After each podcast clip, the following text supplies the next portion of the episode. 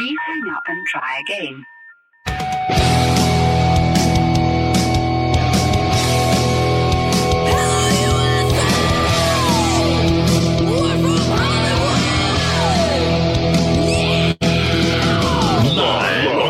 On Radio Network, broadcasting from the Lucas Oil Studios. Driven by General Tire. It's Speed Freaks, Motorsports Radio redefined with Kenny Sargent We love to party. Crash Gladys. What are we doing for the bachelorette party? and Statman. I am serious. Here's the Freaks.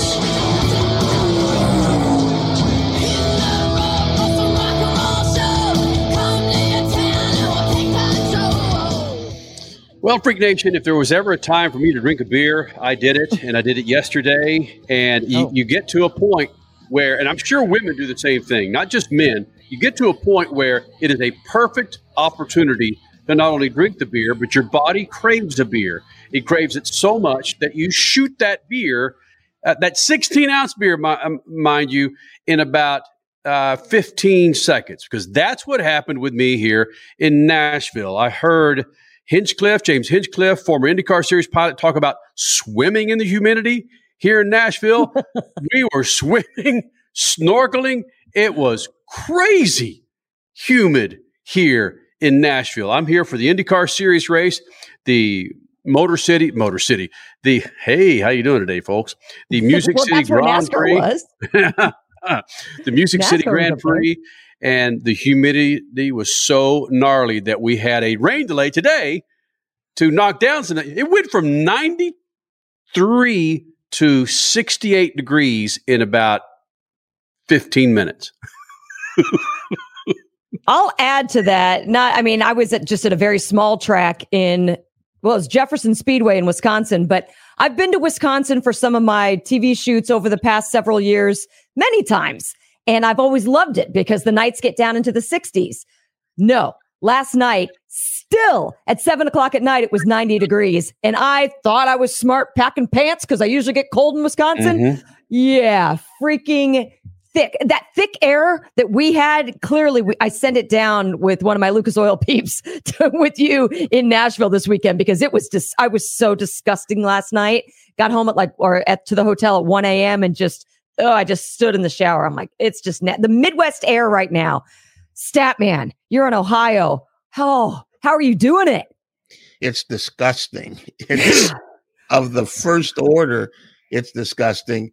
But I was you talked about 15 minutes. I've been at rallies in the desert when it's been 95 and the sun will go down, it'll go to 40. And you know, people think it's the desert, it's hot. And you know, they're they're, they're turning blue overnight. Right. You know, it's just it's crazy. So yeah, I mean I can appreciate that. But right now in the Midwest, it's stupid hot Mhm. a little cooler today, but the humidity the last couple of days has been what do they call it? The, instead of the wind chill, it's the hot chill. is over 100 degrees. The heat index is that really Heat all it is? Yeah, yeah. Ugh. It should be. You're right. Instead of wind chill, it should be heat sweats. Just it's the hot sweat meter. Exactly.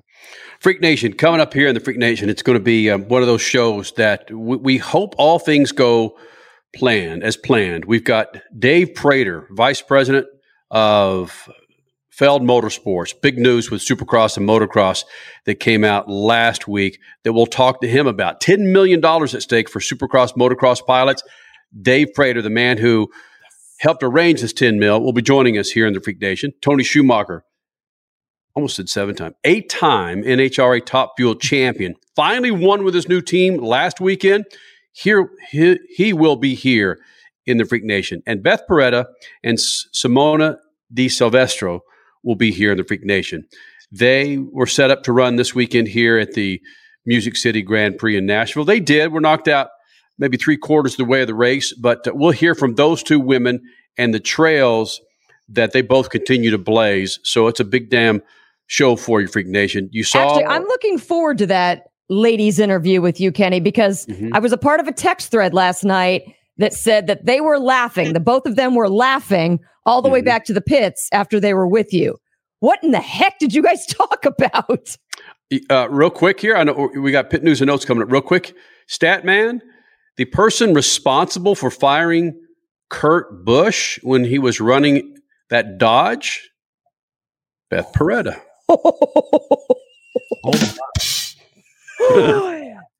Girl power. Uh, the person res- m- almost responsible for getting Michael Andretti and Dodge into NAS. Oop, Oh, no way. Yeah. So instead, he's trying to go to F1. Yeah, Uh, this was well. This was back when she was working for Oh, right, right, right. Dodge Mopar, the Got what, it. FCA FIA company. Uh, pit news and notes coming from Wow. Crash Gladys. Going to resume with some affiliates. A big two hours here in the Freak Nation, the Lucas Oil Studios. Speed Freaks. We promise to suck less. Speed Freaks. Motorsports Radio redefined. The Freaks. Bringing in another round of affiliates, Freak Nation, Sunday night. Thank you guys for hanging out. And I'm going to tease this just a little bit. I haven't shared this with Statman. I, I look forward to next week when all things are signed.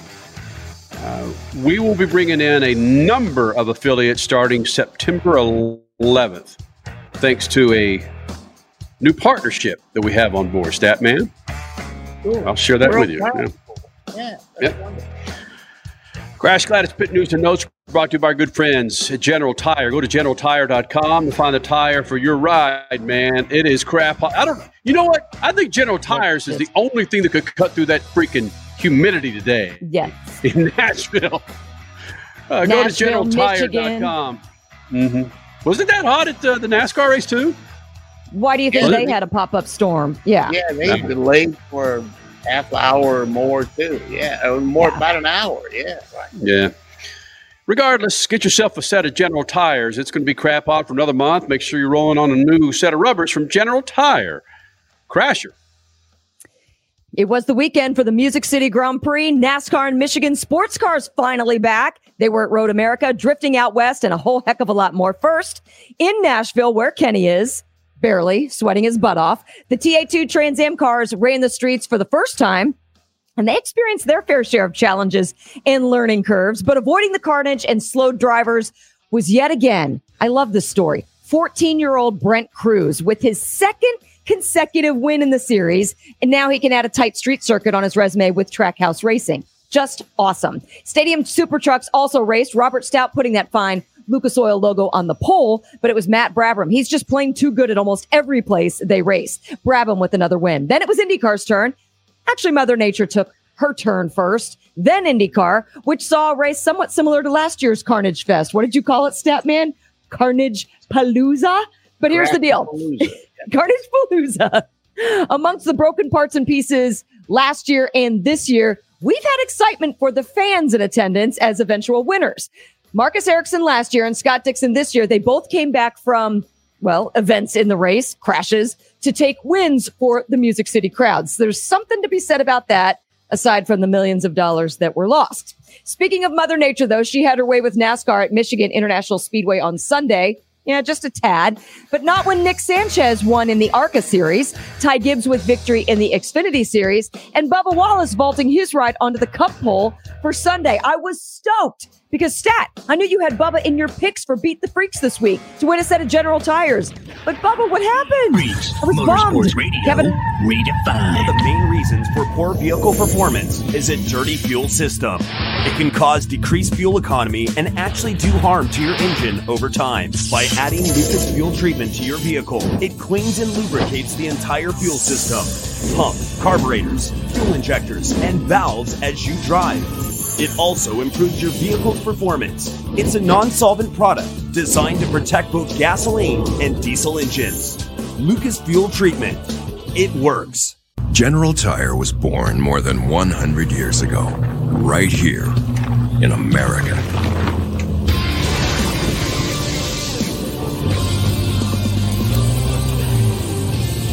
We've spent the last century tackling every kind of road this country has to offer, and especially the places without roads. So you know that with General Tire, anywhere is possible.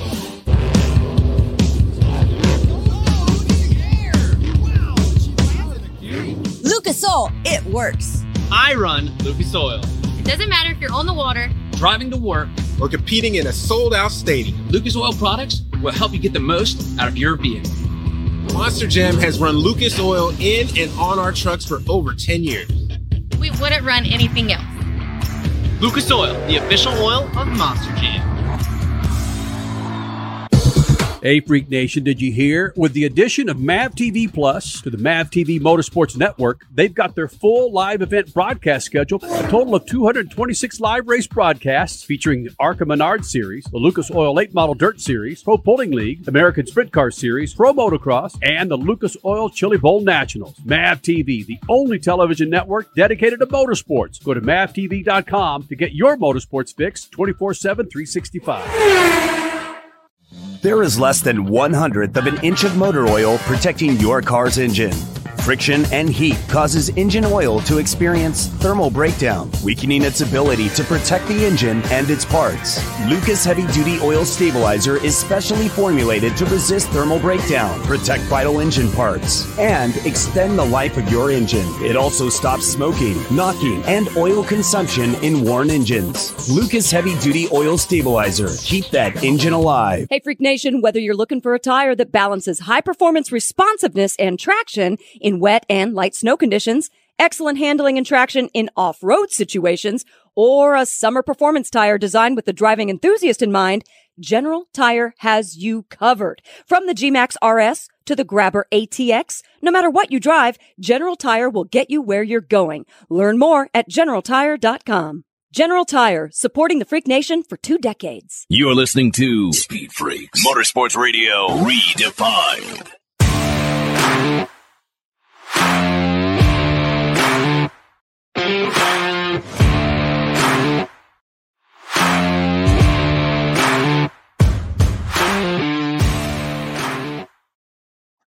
Freak Nation, if it sounds kind of strange, a little hollow where I am, well, it's because I'm in a locker room. I'm in a locker room. You can't see behind me the Speed Freak sign if you're watching on YouTube. Uh, there are lockers behind me. I am in one of the locker rooms at Nissan Stadium where the Titans play, and one of these sub locker rooms of Titan Stadium is for one of Statman's favorite teams, the Tennessee State Tigers ladies and gentlemen. Yeah. Cool. World class cool. Yep. So I'm in one of their locker rooms. In fact, there's a lot of scribbling on one of these whiteboards around here in regards to, I guess, monster trucks were here about three weeks ago. There's a lot of monster truck. There's Taco Tuesdays. I had a lot of things going on. Uh, re- regardless, Freak Nation, this segment brought to you by good friends at Lucas Oil. Go to lucasoil.com. That's lucasoil.com to find the products to keep your motors, motorcycle, speedboat, pontoon boat, or a goat. What year, Statman? 67. Goat. Blue with the white vinyl interior. Fat and happy. Go to lucasoil.com. I, I saw the last five laps of the NASCAR race. I saw that Statman's second favorite driver, Kevin Kevin Hamlin, Kevin Harvick, got a win. And is he in for sure? given all these different winners in the NASCAR Cup Series? Uh, well, he's not in for sure, but yeah, he's in uh, mm-hmm. until I don't think they have 16 winners yet. I think it's like 14 or 15, but uh, yeah, he's in right now. What's that, Crasher? Now, why is Crasher muted right now? Crasher, are you muted? Yes, you are. You are muted. There I did go. not think I was muted. Sorry about that. Okay, it's, I believe it's 15 now, but yeah, points are going to be of the essence. Only a couple more races to go, and you gotta you gotta score points. Period to be in that right. top 16. Or do like Reddick did and get a second win, and exactly that'll bump you way up the ladder. Yeah. Hey, we've got about seven minutes here, and I want to devote it to this IndyCar race that's where I've been the last couple of days. Today's race was delayed because of the rain. Yesterday was fun amidst if you could just separate yourself. Frankly, you couldn't separate yourself from the humidity. I enjoyed. I shotgunned the beer stat man. Like I said at the top of the show, I shotgunned a beer, 16 ouncer, in about 15 seconds. I took a breath, and uh, it felt so good. But I will say this, man. I went downtown and checked out again some of the partying. This this is like Vegas, yeah, on acid, except without the gambling. Acid. It just now that's Yeah, a choice for Nashville. you take if you if you're watching me on YouTube or if you're listening to us on one of our affiliates, take your hands in front of you, put them out there like you're holding a book, take it and kind of squeeze it together. That's what D- D- Nashville and this whole area is. Is you take the strip of Las Vegas and squeeze it together like a book, and you got all these damn people in this like four or five corners, and it's God. I I've never heard so much freaking live music in nine iron distance as I did last night. This was crap. I went to a uh, Eddie Eddie V's uh, seafood restaurant. Okay, yeah. a, a very nice seafood restaurant, seafood uh, steak restaurant, to listen to a piano player because it was so damn loud. I, I was in a Okay. it- there had stat. There had to be. There have to be dead bodies on the street Saturday and Sunday mornings because there's just there's great. You talk about shrapnel and carnage. That's the party on the street here in Nashville, stat. Wow. There- You get instead of saying it's on acid, you ought to say it's on barbecue sauce. We were there once when uh, uh when we, we did we go to uh, earlier when we were on TV. We went to Nashville a couple of times. And yep, uh, I passed. I the passed, Gaylord? passed the bar where you. Uh, yep, I passed your bar where you did the bit with uh, barbecue, right, right there on Broadway. Yep. Right, exactly. Yeah, I mean it's uh, it's you. They put barbecue sauce. Uh, we- we went to a, a tractor pull once, and they uh, fried everything. They fried Oreos, Snickers, uh, beer, ice cream, everything. Uh, in uh, Nashville, they put barbecue sauce on everything. They have Oh, a that's a good comparison. they have a, they put barbecue sauce on Snickers. Now Snickers is one of one of my major food groups, and they probably give you probably get uh, four different kinds of options for barbecue sauce at the local bodega when you go buy a Snickers. So yeah, uh, it, you have to say that the craziness is not on acid; it's on barbecue sauce. Now, Kenny, we were just there three years ago, four years ago now for the NFL draft. Mm-hmm. And I remember the bars were just wicked cool then. Has it changed? Has it even upgraded since then? Is the madness matter? It it was it, again. It was minus the NFL stage and whole presentation. So there was a whole wing of gnarlatry that went on. uh, that I, I, I can't. you gotta remember that. You gotta write that down. Gnarlatry. So, two words so far from the show gnarlatry and carnage palooza. Yeah, Mm, gnarly. there it is. And they both have to do with Nashville this weekend in the Music City Grand Prix. Okay, two and a half minutes. Gnarly. It was a gnarly race. gnarly tree in the IndyCar race. Yeah. Yeah. And wouldn't you know it? There's so much to talk about with that IndyCar Series race that we're going to run out of time in this segment. That we got, we we got to get to, to Tony Schumacher, eight-time NHRA uh, top fuel champion. We'll have to talk. We'll have time to talk more about it at the top of the hour, top of the next hour. But um, Scott Dixon, at one time, weren't we discount like like where's Scott Dixon been? Like three or 4 races into the season, but holy smokes, there he is, stat. Fine for another Yeah. championship. That's what he did his last championship, wasn't it? when he had to win at um, uh, Sonoma to take over the A couple the- championships ago. Yeah. Yeah. So yeah, he's coming back again. I, you never count out Dixon. Never count out Dixon. You know, you we were picking against him earlier in the year, and I said, "Hey, that's gonna we we can't do that. We're gonna pay for that." It was cool to see the two New Zealand Scotts vying for it at the end there. That was cool because I don't know how much longer Scott Dixon's going to be doing this. So to see them fighting it out, that I mean, you know, that country is just upside down right now with excitement. So that was neat. That was a good way to send it off. there are watching the race is much different watching the race live is much different than what you guys saw on TV. Oh, I can imagine. You guys again could see how tight some of these turns and straightaways were, but just the coming off the bridge into that tur- that, that dog leg to the left is nuts. I, I don't know the speeds they are coming off that bridge. It's it's probably close to 200, and gearing down to get into that turn is crazy. And watching that live again, you can't explain it unless you see it live. yeah, they say Right. that crossing over the the top of the bridge uh, when you're going downhill before you start the braking, they say it's like 180. Uh, and uh, you know that wow. just I I you know I texted during the to, between the three of us that you can't beat bumpy and and tight and um, you know it's it's stupid. It, it's stupid to have street bumps, walls, tight turns. They had one like they're racing through an alley in one section of it. Mhm. You can barely get the one car in there, one car width. I mean, it's crazy. And but done they've done it for 30 some odd years at Long Beach.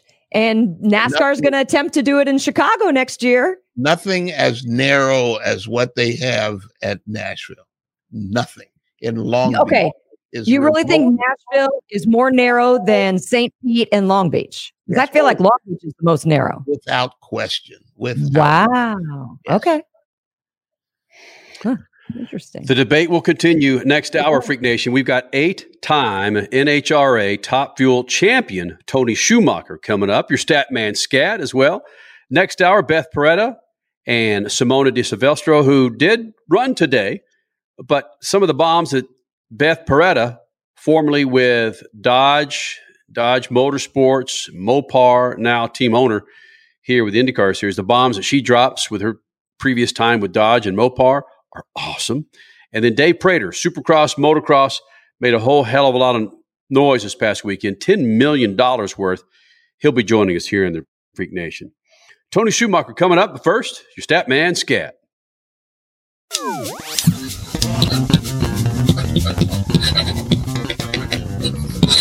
It looks like the athlete empowerment issues that have attacked the stick and ball sports are about to invade the motorsports garage as well. But in this industry, driver agents and uh, sponsors are pulling the strings. In some cases, the drivers just are puppets in a play. Perfect example in NASCAR is going on at 23XI Racing, where Kurt Busch has been sidelined indefinitely and replaced by Ty Gibbs. Obviously, I'm not a doctor. I don't know what the health problems are that Kurt Busch is facing. But it does appear that it's convenient that both Busch and Gibbs are sponsored by Monster Energy Drink. Uh, and the convenience goes further to the actual 23XI team. That's a satellite program of Joe Gibbs Racing. Joe Gibbs happens to be Ty Gibbs' grandfather. Get the picture? Uh, there was already a feeling that Kurt Busch was in his last season after a brilliant career. He's a 2004 NASCAR Cup Series champion, 2017 Daytona 500 winner, and has more career starts than any other driver in the NASCAR garage. To me, the brilliance of his career stretched to the 2014 Indy 500, where he ran near the front, finished sixth, and was Rookie of the Year. That alone made me a fan. I think, though, that he deserves the right to go out of NASCAR with something more than a sideline lounger and a chilled can of Monster Energy drink. Peace. Motorsports Radio, redefined.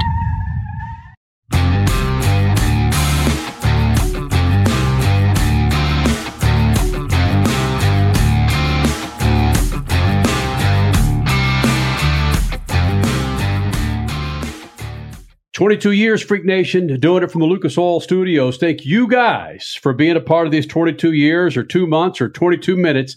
Regardless, thank you for being a part of the Freak Nation. If you're watching us on YouTube, Facebook Live, Twitch, hey man, look at our big smiling faces coming up in moments. Uh, multi-time NHRA Top Fuel champion finally got himself a win with this this new Top Fuel dragster, Tony Schumacher will be here in the Freak Nation. But first, our friends at Lucas Oil want to remind you, freaks, uh, it's hot out there. Your engine, it's extremely hot during the summer. They've got products to keep your engine running smooth and cooler than it should be. Well, in other words, to cool down your engine, to keep your car looking spiffy outside your car, go to lucasoil.com. That's lucasoil.com to find the products to keep your engine and your car fat, and happy. As I said, Tony Schumacher joining us here in the Freak Nation, and uh, looking at Tony hanging out on a freaking lake. Uh, go ahead and get it over with, brother. Where the hell are you right now? Well, we're out in Wisconsin. We're going to visit Scag uh, Power Equipment tomorrow. We're going to do a tour, a picnic, and uh, we're down on Big Cedar Lake. Going to take a pontoon boat across there, have a nice dinner, and get ready for this thing. But it's just having a great time, man. It, it's nice because I left Austin, and Austin has been 105 degrees. Even Seattle was uncommonly brutally hot. Mm-hmm. You know, it was a it was an awesome win, but getting through the conditions, man, it was kind of abusive. 140 degree racetrack with all that air that you know a place like Seattle produces. It was a tough, tough race. Hey, Tony Schumacher uh, finally got himself a win with this new car and now new team. Uh, you taking a what'd you say a pontoon boat across the ocean? That's like me hopping on the back of a sloth and running a quarter mile, bro. It's going to take you freaking weeks to get across the ocean, given the fact that you go ocean or lake, lake going 320 miles an hour, bro. Ham. Yeah, it's going to take a little time, but I'm not an impatient man when it comes to my off days. So I'm, I'm good. When you drive 330 miles an hour day in and day out for a job, it's just fine to get on a pontoon boat, toss a line in the water. Got to breathe, man, because we have been three races straight. You know, and I think people forget that. That is a you go to Denver, right? You're you're up at thousands and thousands of feet in the air. Then you go down to sea level in Sonoma, and then Seattle is kind of a it's a brutal three weeks. And then we're here this week uh, at Scag Nation, and then we're going to go off. We have run Topeka, and we run uh, uh, Brainerd, Minnesota. So six weeks on the road, but it's what we do. You know, it, it, you got to get used to it. But when we're out here and we're and we're doing a, a picnic with with Scag, one of our major sponsors, it's great to be able to chill out, enjoy some lake time, and uh, really, this is awesome. I mean, we just flew in, got here 15 minutes ago. Crasher, I know you want to jump in here, but I'm curious. You had a big fat cigar. Does Scag not want you smoking cigars on camera? Bro, that's how Statman and I met by you know exchanging slop on a freaking Cohiba. Absolutely, I understand. you know, I can't talk with it in my mouth. My dad's getting better at talking with it in his mouth because he's always there. But you know, we're doing a respect thing. Little kids watching. You know how it is kids watching. If kids are watching our show, we're in trouble. Yeah. Tony Schumacher, multi-time top fuel champion, joining us here in the Speed Freaks pits. And I want to elaborate a little bit more on what you said about that Western swing, because I think there's a select group of fans that understand the difficulties of that, but there's a, a wider group of fans, just racing fans in general, who don't. So how do you keep your your mental side strong come Seattle when you didn't win Denver, you didn't win Sonoma, and you're on this third dragging week of the Western swing. How did you keep yourself up and ready for what actually happened to you? A big win. Well, I mean, that's a really good question. You have to be positive at each race you go to. And we knew that there was a light at the end of the tunnel.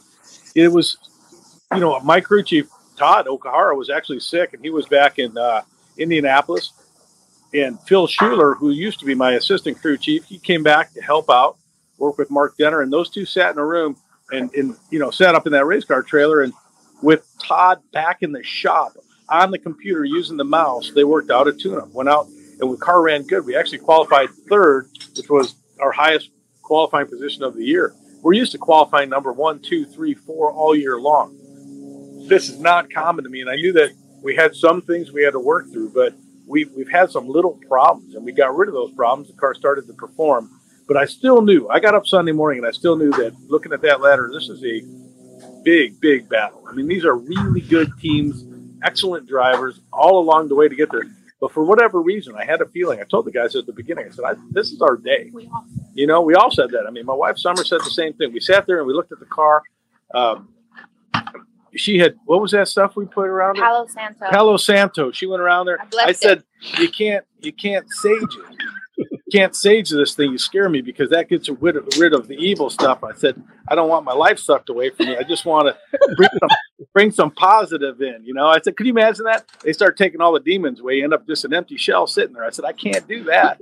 Give me a break. I just need to go out and bring some positive in." And before every run, she had my my helmet smelled like it, you know, and and we just went out and we were running. We were, I think Phil said it best because sometimes you get that stress ball on you and you can't, you can't figure out what to do. And all of a sudden someone comes up and goes, dude, are you having fun? And I went, yeah, you still get to drive a race car. This is crazy. We're in Seattle. It's a beautiful place.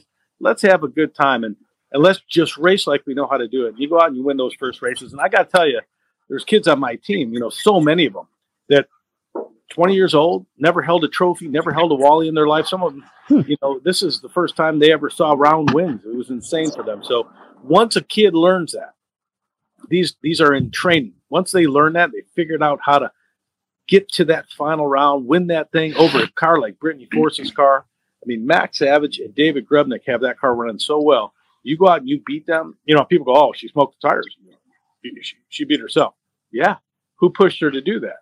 You end up doing that. That some people don't just go out and randomly smoke the tires. You got to force them into where they have to go fast, and that's just the way it is. You look at second round. You look at you know uh, second round. I'm running uh, Langdon, and he has a he has a 130 something light. That is the one of the best levers on the planet. You force them to do that by also being good enough where they got to push it, and they push it and they double step it. We both did. You know, he pushed me, I pushed him, and we ended up. You know, there has to be a winner, and I think that's that's uh, the people who really won on that one was the fans. Man, they got to see an absolutely epic race. You know that thing, and then and then third round, right? Uh, Justin Ashley. You know that kid's going to strap you with a 55. Problem is, the track's a quarter long, quarter mile long, or a thousand foot down. You know, it's a long way to get down, and you have to be able to navigate the whole racetrack, not just the starting line. So what I'm hearing you say, Tony, is that mechanical whatever for the first part of the season, that's arguably done now. But what's your real weapon is the Tony Schumacher mental game on the line in the staging lanes is back and better than ever. And look out, people.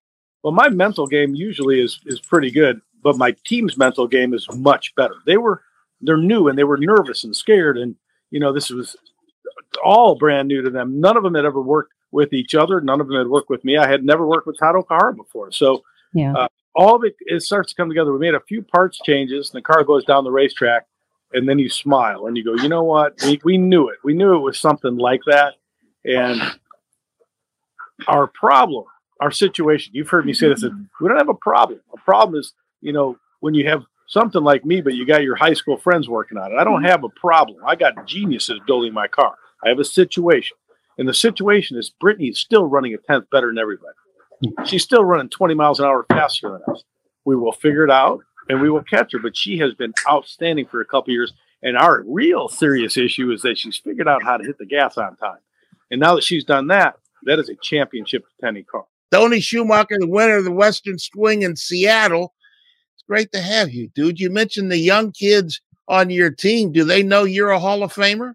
Yeah, they're they're great people. They they all enjoy being there. I'm I'm really enjoying, you know, the adversity part has, has been my thing for a long time. I've been there before, struggled before, won championships, coming back from things, but but I really like building these kids up, man. And they're having an outstanding oh, time. Elric left to go to Syria. Oh, oh yeah. Matter of fact, we had a guy, Elric, on our team that you know he was hospitality. He's been working with us, but he was mm-hmm. Army Reserves. He left that night to go to Syria. He had given all this time. We said, "Get over here, man." We had sent photos to all his friends in Syria, all the people that mm-hmm. were waiting on his his plane to get there. You know, he's he's a military dude that had had his time at home. You know how that's how the reserves work, and he was leaving for Syria Sunday night. Oh. I think at, at midnight. He gets to take photos with the trophy on the mm-hmm. star line. He was standing up because none of them believed him. And this conversation with eight time NHRA top fuel champion Tony Schumacher, it continues next. Speed Freaks Pits and the Lucas Oil Studios. Speed Freaks, Motorsports Radio, redefined. Hey, Freak Nation, whether you're looking for a tire that balances high performance responsiveness and traction in wet and light snow conditions, excellent handling and traction in off road situations, or a summer performance tire designed with the driving enthusiast in mind, General Tire has you covered. From the G-Max RS to the Grabber ATX, no matter what you drive, General Tire will get you where you're going. Learn more at generaltire.com. General Tire, supporting the Freak Nation for two decades.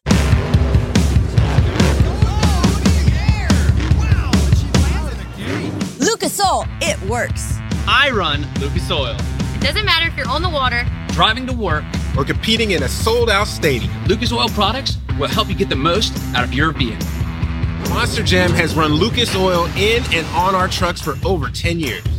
we wouldn't run anything else.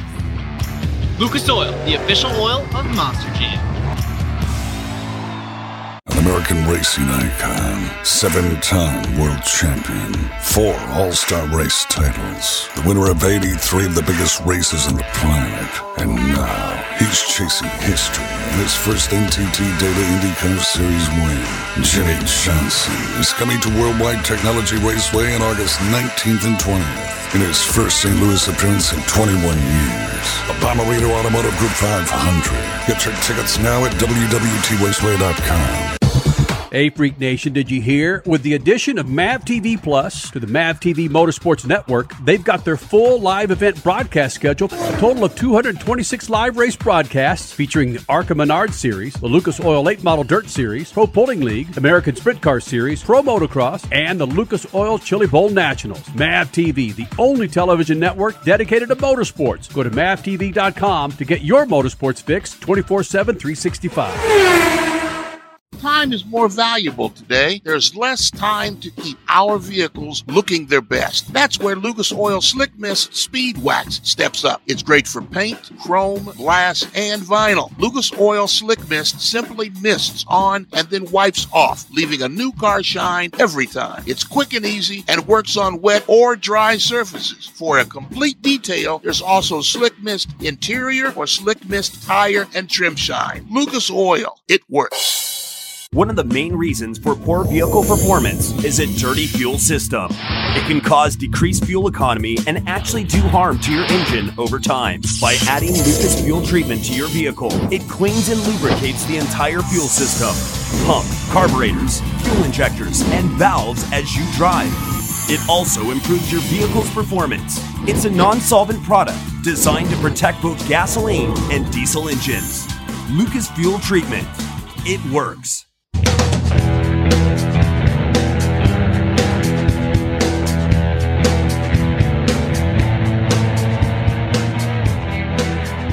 Freak Nation is still awfully hot out there. It is summertime. Make sure you're rolling on a new set of General tires. Summer is still here. Still lots of travel to go. Make sure you're rolling on those fat General tires. For more, go to generaltire.com. That's generaltire.com. We resume our conversation with eight time NHRA top fuel champion Tony Schumacher sitting by Lakeside. Tony Schumacher, you're 11th in points. You got to be in the top 10 here in another race or so to get into the playoffs. You got that in your team? Absolutely. Yeah, absolutely. You know, and we got to look back. We've had three oil downs at the beginning of the year. We had a serious clutch problem, it was malfunctioning, and we had to make a change. But we had 30 points that we lost. We'd actually be in ninth. You know, so I don't I don't hold anyone against that. We we made those mistakes. Those points cost us uh, where we are, but we're 10. We were we were 100 and something out of first it, or out of out of 10th and in one race we ended up 10 points out and we're really only 30 or 40 points out of eighth ninth seventh. So we're all you know top five are in the real secure from six on man. They're in a dangerous spot. I'm coming for them let me ask you one more here before we turn it over to the rest of the crowd. Uh, you know how to win championships and are you holding a seminar to teach everybody else how to do this and to get to a point where you could just drive the car or are you still a teacher while you're driving the car at this point in your team's maturation? I think you just let them believe it you know? I mean i've i we've had many team meetings and you talk about it you say look i have been here before. You guys are doing a great job. We have to learn. We got to knock down some of the mistakes which i've made you've made we all, it doesn't matter but forget about all that stuff. Let's look at the next race. Let's look at where we are. And Rep, Robert Hight went from winning a championship from the number 10 spot. So it can be done. Hmm. It has been done. And I plan on doing it again. Our problem is not that. Our problem is that we're still slower than some of the other cars. We can only do that if we start performing at the level we absolutely have to perform at. Tony Schumacher, eight time NHRA top fuel champion, joining us here on the Freak Nation. And Tony, how long do you think we've known each other? 25 years. That's true. You and I have probably known each other before we started Speed Freaks. Yeah. And we started Speed Freaks 22 years ago, but I want to go back 17 years, um, buddy. And let's let's reflect on a topic that we had with you on the stage while we were on Speed Channel. You ready for this? Oh boy. Some Put 'em off the record, We dropped some bombs out there. You were involved with the controversy early on in the season with the, the Kalitta group out there. Mm-hmm. What really happened, Tony Schumacher? What really happened? I was asked about what I thought about Kalitta, Doug Kalitta, and uh, you know, did I think Rubnik red lit? And you know what I said, and I was clear about it, man. And we talked about it too. I said if I won a race where two people red light, I would put that trophy in a closet, man, because it's man winning a world championship with one car that rules the world. You get out and there is no controversy. There's no question about it. You're proud of it. Every single race you won, you Why did did it by that piss yourself. people off, Schumacher? Why did that piss the Kalitta co- camp off and their fans? Well, okay, we're talking about should uh, Earnhardt and Gordon should they be in the, in the points chase? You know what? If you want to be in the points chase, lead the points. Thank you. That's it. In That's the- as simple. Don't get free points. Don't get a mulligan, man. There ain't no mulligans here. I've No screwed free up, no free on passes. the I've screwed up twice. The first race of this year, man, I went there, double clutched it. That thing wheel stood, smoked the tires. It ain't, and I believe me, I wanted to call a mulligan right there, but you can't. you can't, man. It's game over. You pack it up, you walk back, you say sorry, Tony, guys. you do what you have to do to win within the rules. There's nothing wrong with Kalitta doing what they did if they did it on purpose. They did not do it on purpose. It's And I came the out rules, and said, dude. I don't think they did it on purpose. Did Grubnic red light? Absolutely. You know, and and uh, if I red light, it, it's it, you know it's no good. Uh, if Melanie red lights against me, we're going to get the same kind of heat for it. If I red light against her, it'll be okay because it's not a championship deal. How about that, Schumacher? How about it? That happens. Yep. and, and- and we'll still see it happen. What I can say now is we're only a one car team, so I can't do it. right.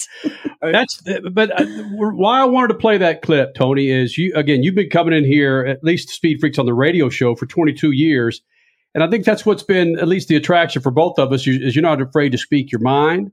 You spoke your mind many times, whether controversy was involved or not. Have you softened at all now at uh, your ripe old age? I have not. There's really no teams left to do that kind of stuff. When, you know, I mean, everyone's gone, right? My dad had uh, eight teams at once. We had, I think, so uh, Hagan and one of them did, one time looked like they did something. They got their butt chewed also. So, you know, me in all the years, we can't look back on one single run. The one time that Melanie could have taken a dive for me and I could have won the championship, I had to also set a world record. Oh, that's right. So, for whatever reason, it's been a gift of a career where there is no way to look back on any single run and say, they lost, you won. Because they threw it, you won. And that is a blessing, man. I never have to ever feel at any point that someone took a dive for me to give me a, to give me a win. I, I think that's unfortunate. You know, we we talk about the different people that we've seen do that, and it, it's a letdown, man. I mean, who who's really paying the money? The fans are paying the money to come out and see a good, honest race, and they want to call the champ the champ because they're they earned it. So anyone in any sport that does that lays down for a particular run makes it look obvious, and we've seen it happen a few times. It's a little sad for the sport. You know, I, I understand there's a big paycheck involved. I get that someone would do that. You know, five years down the road, you forget that it happened and you're just the champ. But, you know, here, I lost a championship with a 57 light running low ET of the weekend against Bernstein. Bernstein in the final round in Pomona. It cost me a championship. Antron won the championship because of that, right? And it, it- actually, he won because he had won several races that year and had a dominant car. He just had a bad Pomona. Had I won that round, it would have ruined Kalitta. I ruined Kalitta. It would have. I'm sorry about that. That's in the back of my mind. We get it. But it would have done the same thing that it did to Hot Rod, to Kalitta, and and to Antron. You know, and and the truth is, I got whipped. I'd love to have that back and be able to go out and do it, but people are going to take chances like that. So I don't know. I'd like to see that. I don't want to call myself a nine-time champ when in truth I got beat.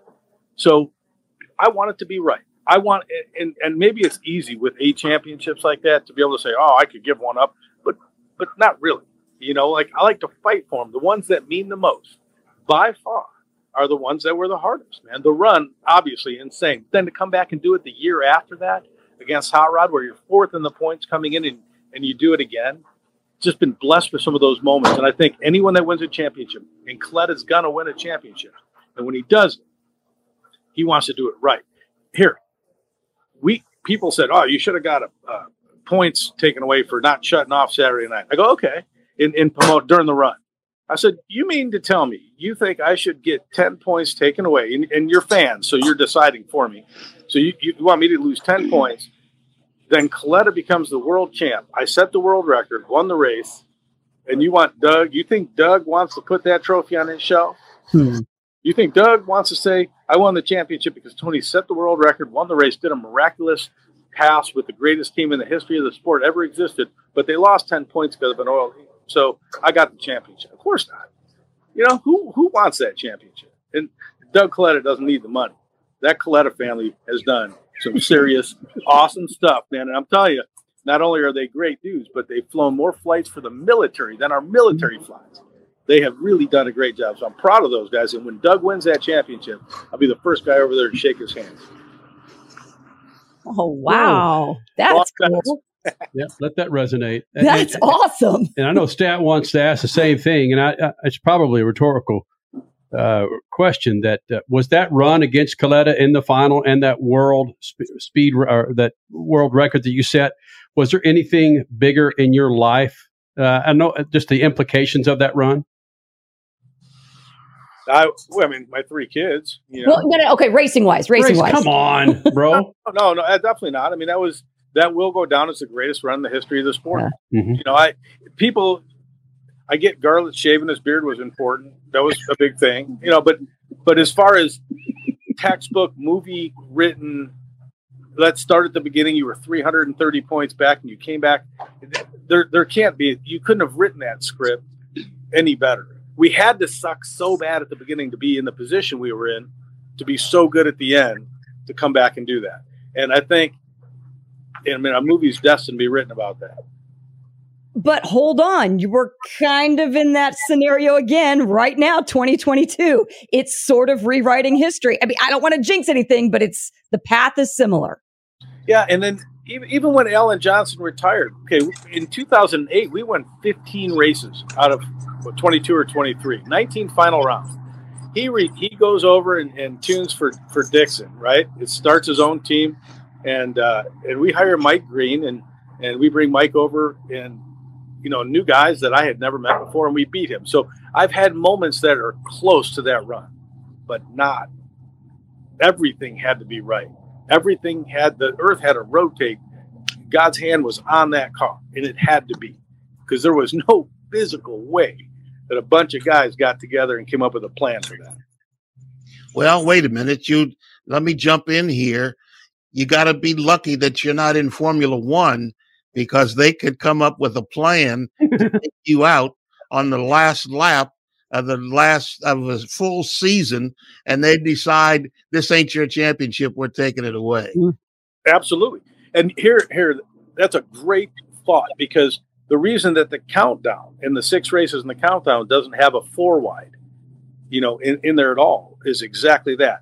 Say that it's me and three DSR cars at the time and, and a Kalitta, and Kalitta's leading it, We could go up there and do all kinds of things to throw him off, to make him ex- exactly the purpose. Um, those, you know, NASCAR does the same thing. They have that opportunity. You know, I don't, I don't drive Formula One for a lot of reasons. One, all the turns would bother the hell out of me. Those are, I struggle with them. This year I've been struggling with the straightaways, but the turns are really hard on me. You know, two, I, I wouldn't, I don't even have a bank in, in, in that under my name that could take the amount of payroll they get. You know, I would have to beg them to put that deposits in that big. You know, they're not used to seeing that kind of money going in in my account. So there, there's the other problem. And um, and uh, I don't know. There's got to be a third problem. I, You're I won't. Tall. I'm too tall. too tall. I'm, my wife says I'm too tall. I'm too heavy, and I won't drive without a canopy. How about that? There I've you go. always said it. So till they know those halos they got are cool. Parts can still get in there. They got to come up with a way to do that. And there's no way. There's no way to enclose something like that that narrow that you can still see out of. And be comfortable. Yeah, no. Comfortable. That's like you're getting hit. You, you need air conditioning in there because you're hitting, you're getting hit by the sun going through that like a magnifying glass. Are you going to be skiing on that lake behind you later? Uh, You know what? If, if there's a ski and a ski, if there's a slalom out there, I might take a whip at it tomorrow. We'll see. I was told to ask you. Are you still skiing in a speedo? Yeah, no, yeah, we're a speedo. Yeah, yeah. Yeah, that's cool. Just Just my shirt. Just Yeah. got to put the O there. Well, brother, uh, as always, good to get you in the Freak Nation. Go out and win yourself another, and we'll get you back in here, bud. Sounds great. Look forward to it. Momentum. is. Let's do it. All right, buddy. See you, man. See ya. Tony Schumacher, Eight time eight champ. t- stat man, eight time champion. Yeah, uh, yeah. Hey, you know, I mean, it, what more? What more can you say? The- Especially that one run against Kalitta. Yeah. Come on. I mean, you. How do you? You got to win the round. You got to set a world record, and he, he just said, "All right, here we go. I got to do it. I'm going to do it," and uh, sent Kalitta into the trailer for looking for something to dry his eyes. And he he rightfully was awarded driver of the year that year because of that, wasn't he? I, I remember vaguely the PRI show that year, and he finally a drag racer got it over a NASCAR guy. Yeah, that was just one of the most incredible runs ever, as we just talked about. Yeah, you don't think about that often, but who's the greatest driver next to John Force? Garlits has always been in the conversation. Yeah, you got to go. You got Tony has to be there. You got to go with Shirley for all the stuff that she put Mm. up with uh, and winning championships. Uh, she didn't. She hasn't won eight or didn't win eight, but she put up with eight championships worth of misery from some idiot people. Uh, she's got to be in that top five for greatest of all time. Agreed. Yeah, if we're including elements outside the car, she's. Uh, it's tough to argue that she's the greatest, but if you just want to go on numbers, I think he has or is right at a, close to ninety wins. Oh yes, this uh, Seattle was eighty nine. So yes, Right? You're right. 80 what? Yeah, yeah. Hey, you know, and it's good to see that he's coming back and that he can bring a team from nowhere, from nowhere, and suddenly compete. If he gets in the top ten and he wins another couple of rounds, it might be in the top ten. He's got a shot at a championship. Like he said, Hight has won it from tenth place. There's the reason why he can't do it. And uh, he doesn't even have the strength of his father's technical uh, center and expertise to make it happen. He's out there on his own. The Well, he's got. There's still a partnership there, so they've they've got some of that. But his Yeah, dad is pretty much hands off. Yeah. yeah, it's not like being that whole row of trailers where you go in and out of the same technical center and get all of that stuff. It's like saying a satellite team with uh, Joe Gibbs Racing. Funny how that works. huh? I never thought about that when it comes to the four wide racing. How that's so true. If the final, you've got four of the same owned cars up there, Uh-huh. and you got a championship car in that. Or three in one. Yeah. And how you can really sabotage that one. Yeah. Mm-hmm. Yeah, no, I, I, I. That's another reason. I never thought of that either, but that's another reason why I don't like the four wide.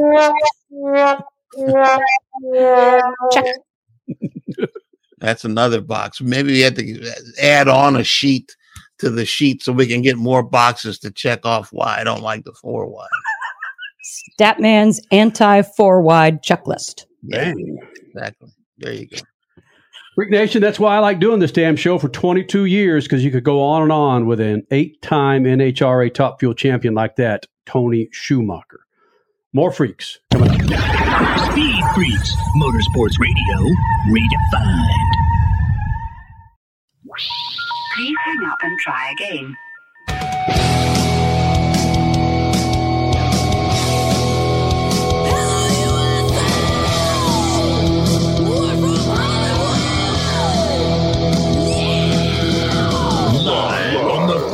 Radio Network, broadcasting from the Lucas Oil Studios. Driven by General Tire. It's Speed Freaks, Motorsports Radio redefined with Kenny Sargent. We love to party. Crash Gladys. What are we doing for the bachelorette party? And Statman. I am serious. Here's the Freaks.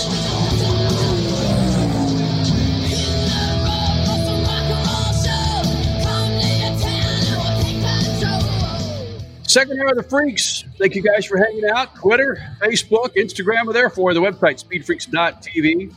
Sirius XM, affiliates across the country, every freaking audio app you can imagine. Bam, we're there for you.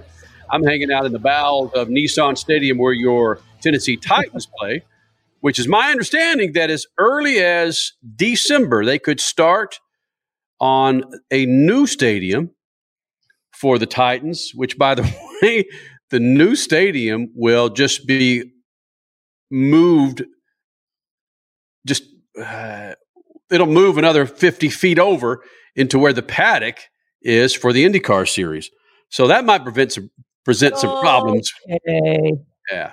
Okay, so here we're thinking this Music City Grand Prix is going to go on for 30 some odd years, like the Long Beach Grand Prix, but you're saying they're going to build around that. I didn't say they were canceling the GP, Crasher. I, I just I said you didn't say that. IndyCar and Statman's rich ass owners are going to have to find a new place to put those hot rods in the paddock oh, because that's oh, where wow.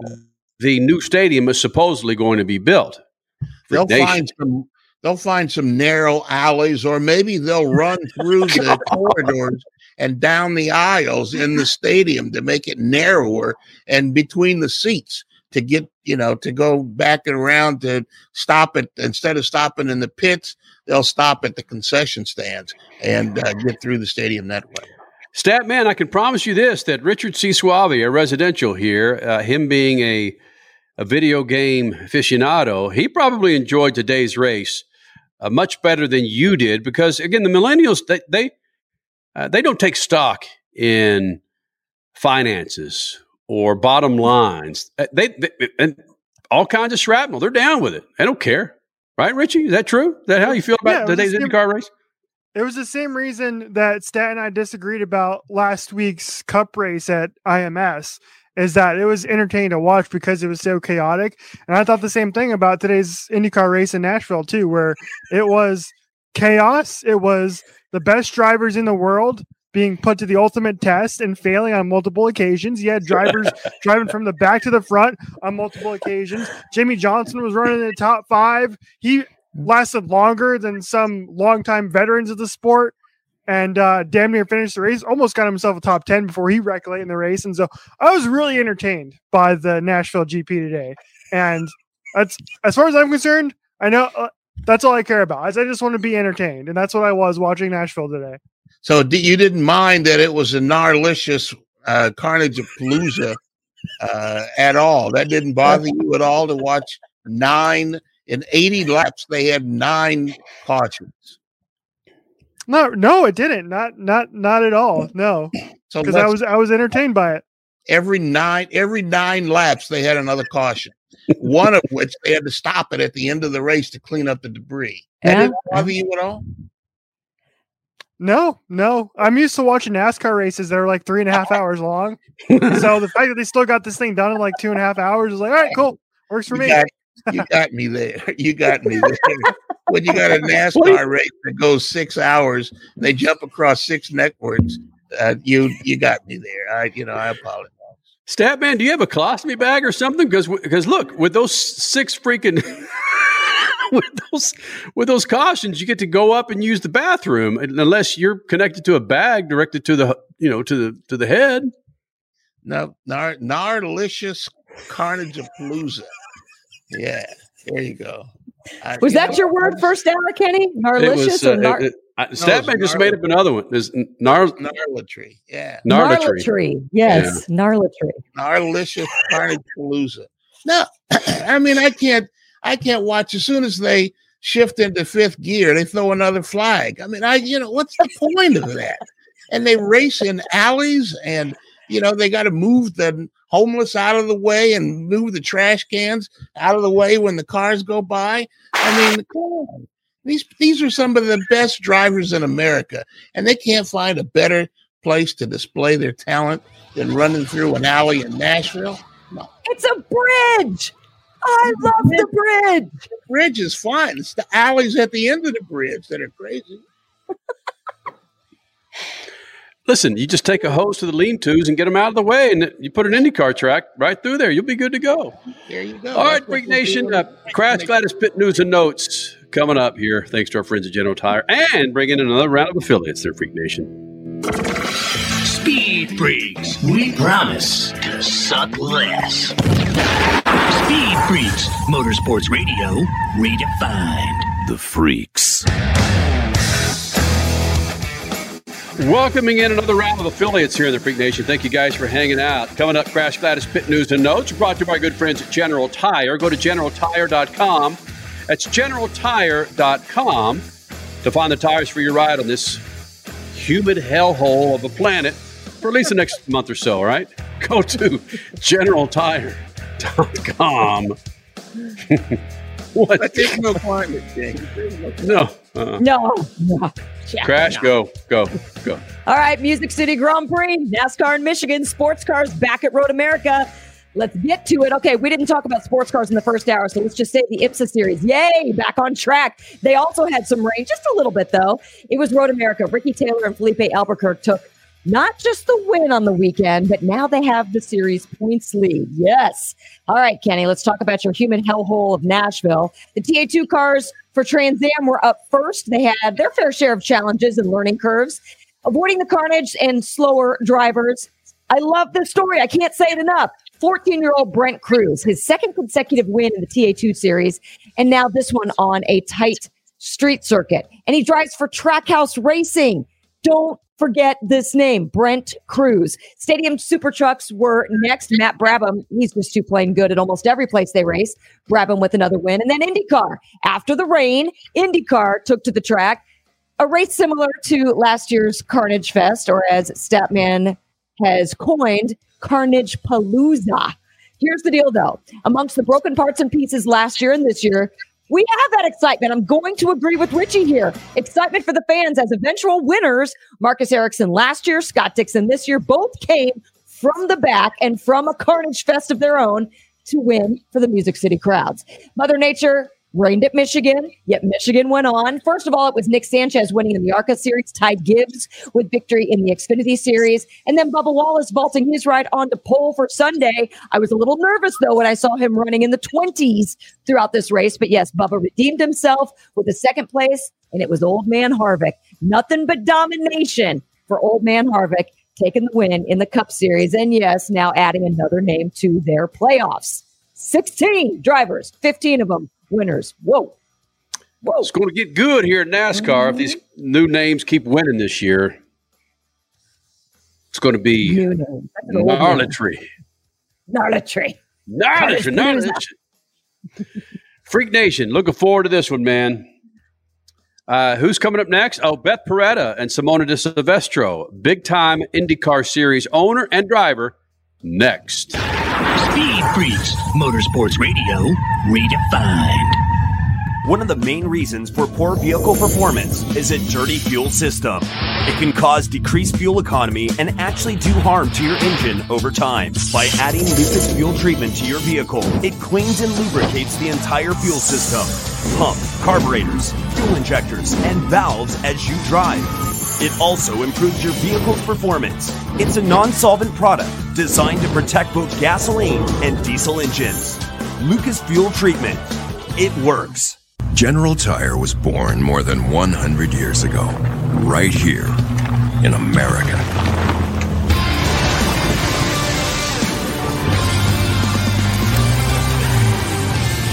We've spent the last century tackling every kind of road this country has to offer, and especially the places without roads. So you know that with General Tire, anywhere is possible.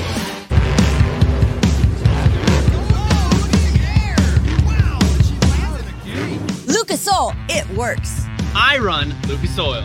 It doesn't matter if you're on the water, Driving to work, Or competing in a sold out stadium. Lucas Oil products will help you get the most out of your vehicle. Monster Jam has run Lucas Oil in and on our trucks for over 10 years. we wouldn't run anything else. Lucas Oil, the official oil of Monster Jam. Hey, Freak Nation, did you hear? With the addition of MAV TV Plus to the MAV TV Motorsports Network, they've got their full live event broadcast schedule, a total of 226 live race broadcasts featuring the ARCA Menard Series, the Lucas Oil Late Model Dirt Series, Pro Pulling League, American Sprint Car Series, Pro Motocross, and the Lucas Oil Chili Bowl Nationals. MAV TV, the only television network dedicated to motorsports. Go to mavtv.com to get your motorsports fix 24 7, 365. There is less than one hundredth of an inch of motor oil protecting your car's engine.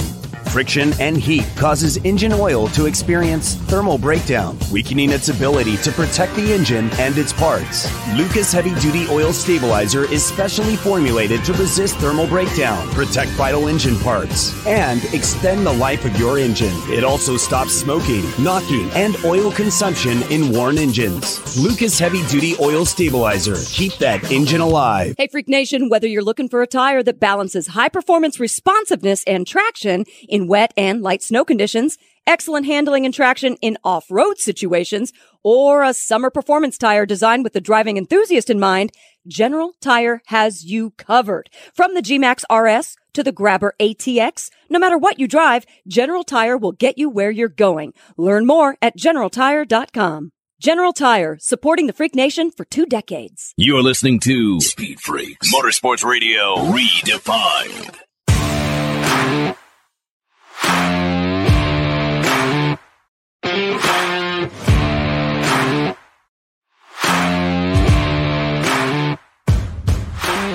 Simona De Silvestro, your IndyCar Series team owner and driver here in the Freak Nation, as I hang out in the bowels of Titans Stadium or Nissan Stadium where the Tennessee Titans play. I've been here all weekend, of course, for the Music City Grand Prix. This segment brought to you by good friends at Lucas Oil. Go to lucasoil.com to find the right product to keep your rides on the road. Boat, motorcycle, sports car, they got it. You go get it at lucasoil.com. I met Beth Paretta many years ago, 12, 13 years ago, when she was uh, one of the executives with Fiat Chrysler. Knew her through working with Dodge and Mopar.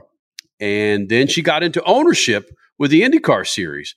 And she's working her way into full time ownership in that running a team full time, hopefully for 2023. But Simona, Simona De Silvestro is her driver right now. And they teamed up for a big weekend here in Nashville. Didn't finish the race, had issues probably about two thirds through the race, but regardless, I caught up with them earlier. The things you'll hear from these two wonderful women are fantastic. IndyCar Series driver Simona De Silvestro and team owner Beth Paretta. Now, Speed Freaks Pits and the Lucas Oil Studios. Hey, Simona. Yes. You and I have something in common. One is I stand outside and I sweat my ass off. You sit in a car in a fire suit and sweat your ass off. Uh, you have aero screens on these Indy cars. Does that allow any air to get into the cockpit at all to cool you off when you're running? A little bit. There's like some little openings that do bring some air in, and uh, but it's definitely been pretty hot this weekend for sure. So there's a little bit of air, but you don't really feel it that much. Does it get to you to a point where it takes over some of your thought process in a car when it's that humid? Well, I don't know. Not really. I always feel it, you know, when I'm kind of sitting in the pit box because you start kind of just you chill and that's where you kind of realize, okay, it's pretty hot. But like I feel like when I'm driving, I don't, I don't really feel it that, that much because I'm so focused on what I'm doing um, and stuff like that. So for me, it's never really bothered me like so far. But also, I haven't run with the aero screen uh, in a really hot conditions. But for sure, I think in the race we'll be running cool shirt. Beth, I can read until I'm blue in the face on, on why you chose Nashville to to run. Has your opinion changed? Why run Nashville? Because of the heat. So I was here last year um, uh, for an event, and so it, you know, last year was the inaugural year of the Music City Grand Prix, and I certainly was amazed and blown away. Nashville's a great city. It's a great a great hosting city because they they know hospitality. They know how to put on an event and put on a show. So it was no surprise that the event would be so great. Um, so I had fun last year, and I thought, okay, you know, th- th- this is you know they're onto something. And so when I talked to Simona about the list of you know we kind of I made the decision early in the year that we weren't going to do the Indy 500. I said, "What do you think about doing like a handful of other races?" And here's the list of what I'm thinking of, and really not what I'm thinking of. Here's a list of what we could do. What do, what do you want to do? And Simona actually picked the races, and Nashville was on the list, like top of the list, because uh, when you can explain why from a driver's perspective, but as soon as she said it, I agreed because from a commercial perspective, we have new partners here this weekend. I mean, it's such a party and it's such a great atmosphere, and everybody's having such a good time that it's a it's a great place to bring people, and it's a great place to kind of show off IndyCar and show off you know the rest of, of what goes on with being part of an of an IndyCar series. And so from that perspective, plus we had great television viewership last year. There's a lot of reasons why this is a great event. So I wasn't thinking about the humidity though. Why did you choose Nashville? I think the event looked really cool, to be honest, when I watched it last year. And then um, I think it was important for us to also go on a street course because um, we had done Road America and Mid Ohio, and for where the team wants to go, you know, it was important that we get one street course in. And I think Nashville is really cool. I think, uh, yeah, like Beth said, for the partners, it was a you know, it makes a lot of sense when you walk around downtown. It's kind of cool, and yeah. I think it. I think every everyone is pretty pretty pumped about the weekend, and I also thought, you know, that it's going to be such a chaos, and if we are a little bit smart, you know, and have a little bit of luck, you know, we can really look pretty shiny as well. So yeah, that's why I picked what it. happened last year. Like last year was chaotic; anything can happen, and so you know, you want to just kind of take a chance, right? Mm-hmm. And put your hat in the ring and then you get a shot. I mean, we went shopping for boots last night because we thought we're in, so someone has never been in Nashville. Yeah, I've never been. My dad has been here like a few years ago. And to be honest, I walked around downtown and it, I was pretty mesmerized by what is going on. It was yeah. uh, a lot of bachelorette yes, parties. Yes. yes, it was a lot uh, of sashes and tiaras. Yes, very interesting. I was I was debating, you know, if we need to change our attire. yeah, know, we probably you know, honestly maybe I we're too proper. I think that was a miss. yeah. I think our fire suits this weekend were a miss. We probably, if we were to do this next year, we might we might change it up. 1991, when I moved to LA, people would still ask. And seriously, they would ask, "Do you still ride horses to work? Do you still wear cowboy cowboy boots?" It's the perception. It's so stupid. I said, "Well, do you guys still carry your surfboards to the office?" No. When you thought of Nashville, what did you think of? Did you think of country and western and Well, I did a little bit, but I'm quite like amazed that people really walk around like that. You know what I mean? I feel like nowadays, like you kind of lose that, you know. And I think uh, yesterday when I walked around, see like so many people in cowboy boots with with their hats. I think it was it was just really cool because I, yeah, I feel like we lose that so quickly nowadays, and and it was uh, I think it's it's we amazing. become so yeah, like homogenous, and we feel like we lose our yeah, little we all look the same and stuff Yeah. like that. And here they're really like you know pulling it off still, and uh, I think you know it, I think it's quite quite fun to see. It's amazing the live music too. We were Mhm. walking around last night, and it's just like how much just good music. I mean, like bar to bar, restaurant to restaurant, with the windows open, so you're hearing it, and just how much good talent is out there. Like that's just Like it makes you want to go out. It's a special. You know what I mean? City Grand Prix? Yeah, exactly. It makes we you we go totally and did, have we fun, didn't read you the whole we didn't read the whole memo. We're learning that now. Uh, when I went to my first Long Beach Grand Prix, it was 91. That's when I started to get my taste of the race is secondary, it's the party.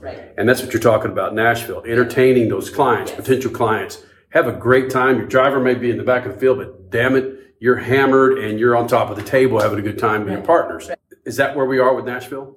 It is, but I think the other thing too that people uh, need to understand too is because like ba- basically uh, Nashville's going on and a race broke out, right? Mm-hmm. So what's great for the series is you often will get people that will go to the race who are not racing fans. It's going, it's a, an event going on in their town. So street courses are always an opportunity for us to introduce people to the sport. So I think for just the future health of what we're doing here, racing in general, like going to cities is always just a way to reach people that wouldn't have otherwise. You know, if you're if you're going to Road America, you know that the IndyCar race is going on, and you're you're a pretty dedicated fan. If you're going to Road America, you don't stumble upon Road America, but you might be in town in Long Beach or be in town in Nashville or Toronto.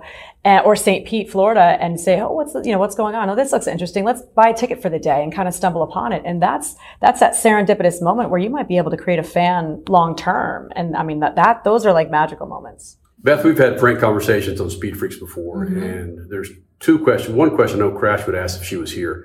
I'll ask the general question. If you were a male sitting right here, Mhm. would you have a full time team right now?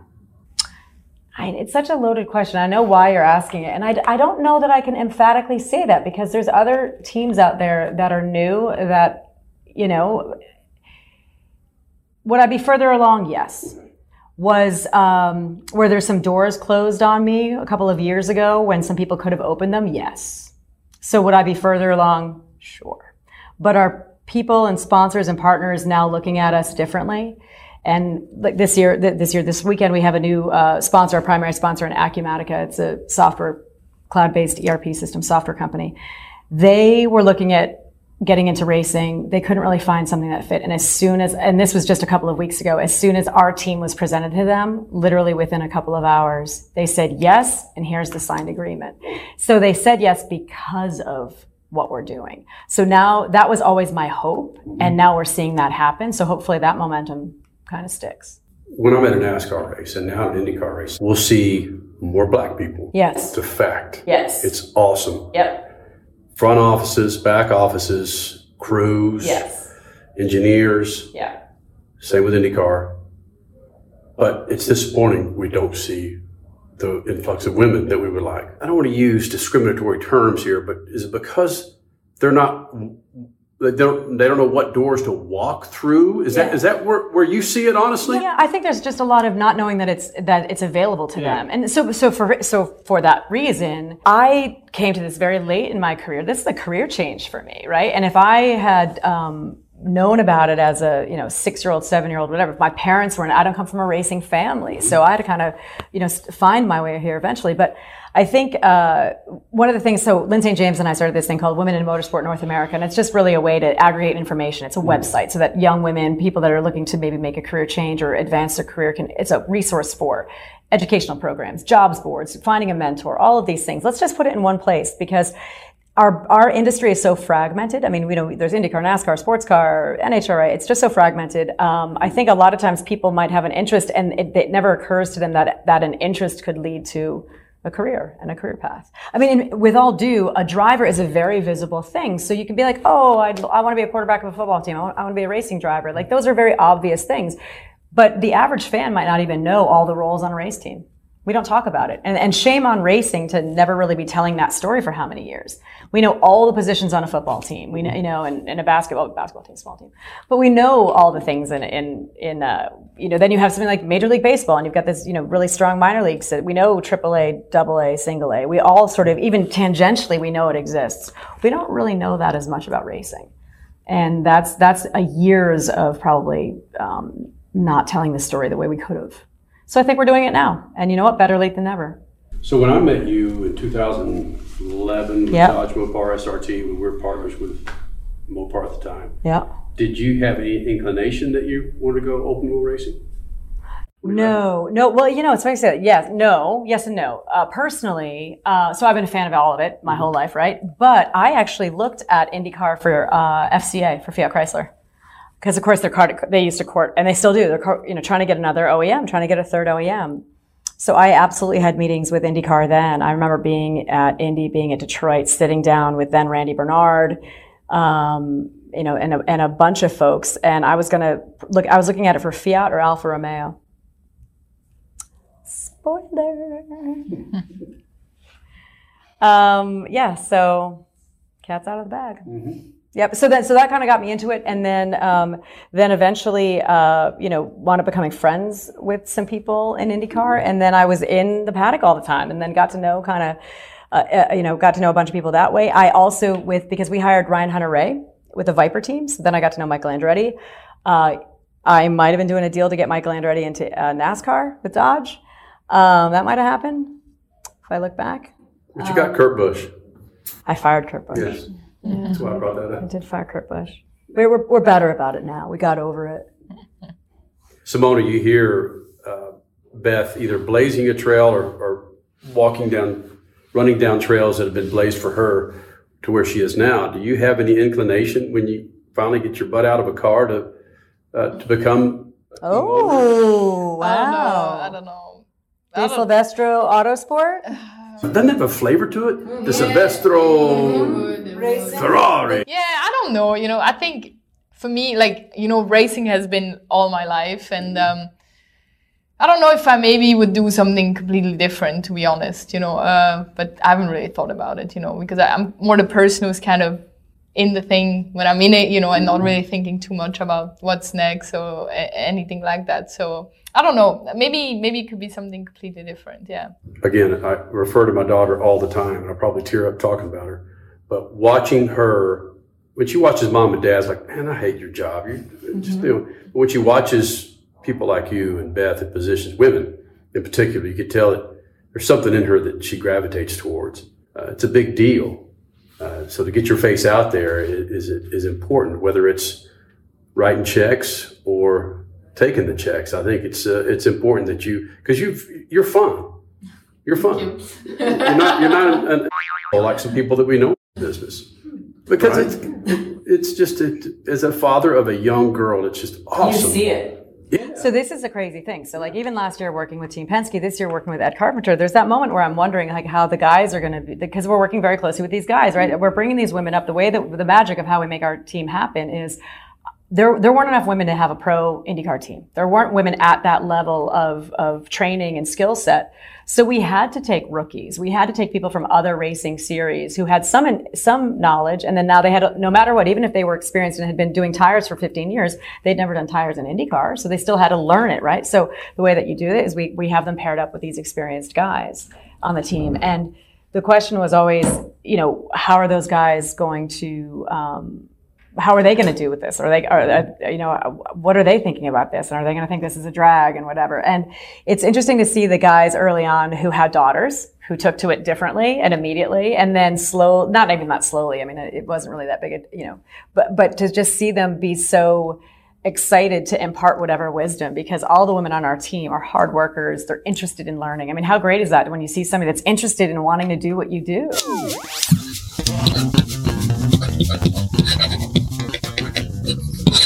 It looks like the athlete empowerment issues that have attacked the stick and ball sports are about to invade the motorsports garage as well. But in this industry, driver agents and uh, sponsors are pulling the strings. In some cases, the drivers just are puppets in a play. Perfect example in NASCAR is going on at 23XI Racing, where Kurt Busch has been sidelined indefinitely and replaced by Ty Gibbs. Obviously, I'm not a doctor. I don't know what the health problems are that Kurt Busch is facing. But it does appear that it's convenient that both Busch and Gibbs are sponsored by Monster Energy Drink. Uh, and the convenience goes further to the actual 23XI team. That's a satellite program of Joe Gibbs Racing. Joe Gibbs happens to be Ty Gibbs' grandfather. Get the picture?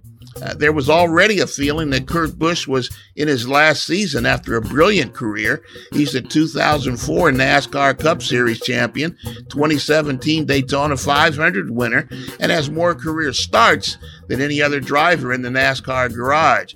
To me, the brilliance of his career stretched to the 2014 Indy 500, where he ran near the front, finished sixth, and was Rookie of the Year. That alone made me a fan. I think, though, that he deserves the right to go out of NASCAR with something more than a sideline lounger and a chilled can of Monster Energy drink. Peace. Speed Freaks, Motorsports Radio, redefined.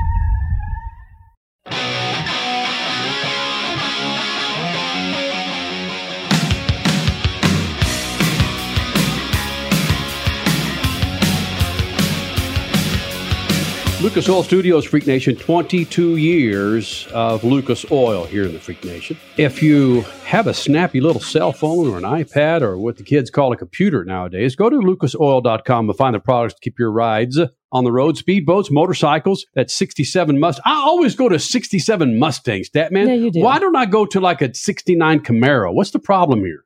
A 67 Goat is the best car ever created. Okay. Blue with white vinyl interior. All right. Well, uh, your Lucas Oil products should be in and outside of that freaking 67 goat. You get it, Freak Nation? Go to lucasoil.com. I'm not going to lie to you, but we were chatting it up earlier with Dave Prater, uh, Vice President with uh, Feld Motorsports, before he joined us. And he joins us now here in the Freak Nation. And Prater, finding out that you were uh, hired at Feld almost the same time we started this damn show uh, you, look pretty damn good for a guy that's what 75 76 if you're watching this on uh, youtube. Yeah thanks. You know it's uh i've always said it's not the years it's the mileage. So um you know it may be a lot more than 22 so we've got some miles on miles on us. All right. Well, let's be honest. That we we've got you on here because the announcement came out earlier this week that there is a ten million, almost said ten thousand, ten million dollar purse that's someone found this in some in someone's pockets before they were putting the jeans in the washer. Ten million dollar purse uh, collectively between motocross and supercross, and you're establishing uh, another smaller, shorter series between those two entities for this $10 million purse. Can you work us through the elevator pitch on how this came about and, and this $10 million that was found? Yeah, definitely. It, it's going to be tough to put it in an elevator pitch, but um, I'll do the best I can. So um, it really all began in uh, 2020 with a conversation that myself and Todd Jendro had um, with MX Sports, Carrie Coombs, and Davey Coombs. So went to Daytona and really would just just went there with the intent to have a conversation about growing the sport and how we could better work together because over my 22 years we'd never really done that. Um, it was really siloed as far as supercross and motocross um, goes. So had that conversation walked out of there with really not much of a plan just kind of a hey we're going to help each other sell tickets. Um, and a week later is when the world shut down and covid shut down Indianapolis Supercross. Um, and we really were forced to start working together um, much more closely in an effort just to finish our 2020 seasons.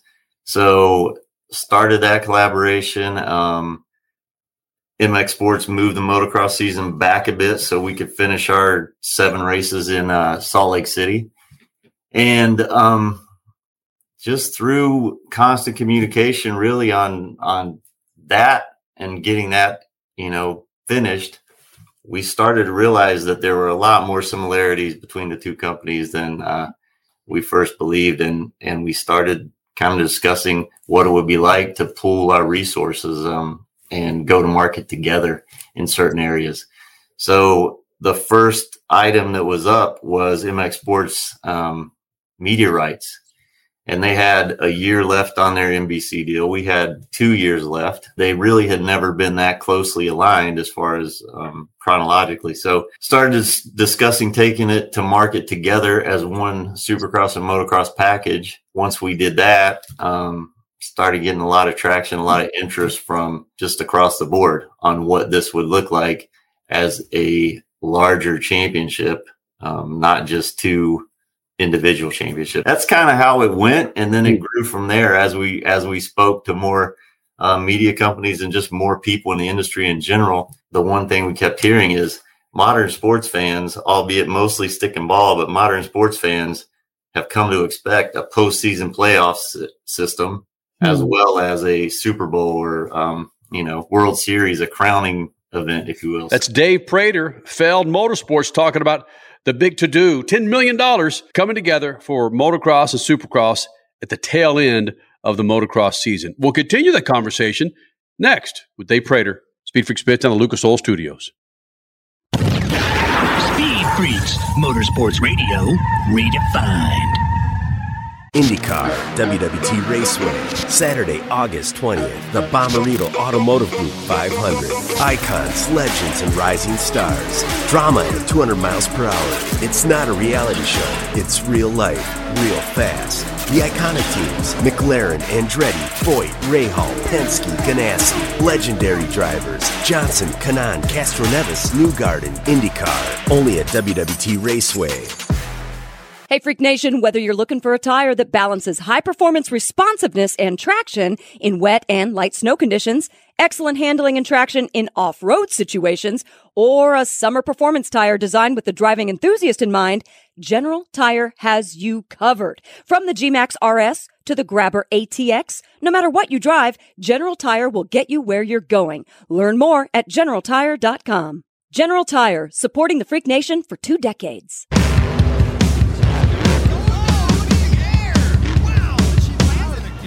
Lucas Oil, it works. I run Lucas Oil. It doesn't matter if you're on the water, driving to work, or competing in a sold out stadium. Lucas Oil products will help you get the most out of your vehicle. Monster Jam has run Lucas Oil in and on our trucks for over 10 years. We wouldn't run anything else. Lucas Oil, the official oil of Monster Jam. Hey, Freak Nation, did you hear? With the addition of MAV TV Plus to the MAV TV Motorsports Network, they've got their full live event broadcast schedule, a total of 226 live race broadcasts featuring the ARCA Menard Series, the Lucas Oil Late Model Dirt Series, Pro Pulling League, American Sprint Car Series, Pro Motocross, and the Lucas Oil Chili Bowl Nationals. MAV TV, the only television network dedicated to motorsports. Go to mavtv.com to get your motorsports fix 24 7, 365. One of the main reasons for poor vehicle performance is a dirty fuel system. It can cause decreased fuel economy and actually do harm to your engine over time. By adding Lucas fuel treatment to your vehicle, it cleans and lubricates the entire fuel system pump, carburetors, fuel injectors, and valves as you drive. It also improves your vehicle's performance. It's a non solvent product designed to protect both gasoline and diesel engines. Lucas Fuel Treatment. It works. Time is more valuable today. There's less time to keep our vehicles looking their best. That's where Lucas Oil Slick Mist Speed Wax steps up. It's great for paint, chrome, glass, and vinyl. Lucas Oil Slick Mist simply mists on and then wipes off, leaving a new car shine every time. It's quick and easy and works on wet or dry surfaces. For a complete detail, there's also Slick Mist Interior or Slick Mist Tire and Trim Shine. Lucas Oil. It works. You're listening to Speed Freaks Motorsports Radio Redefined.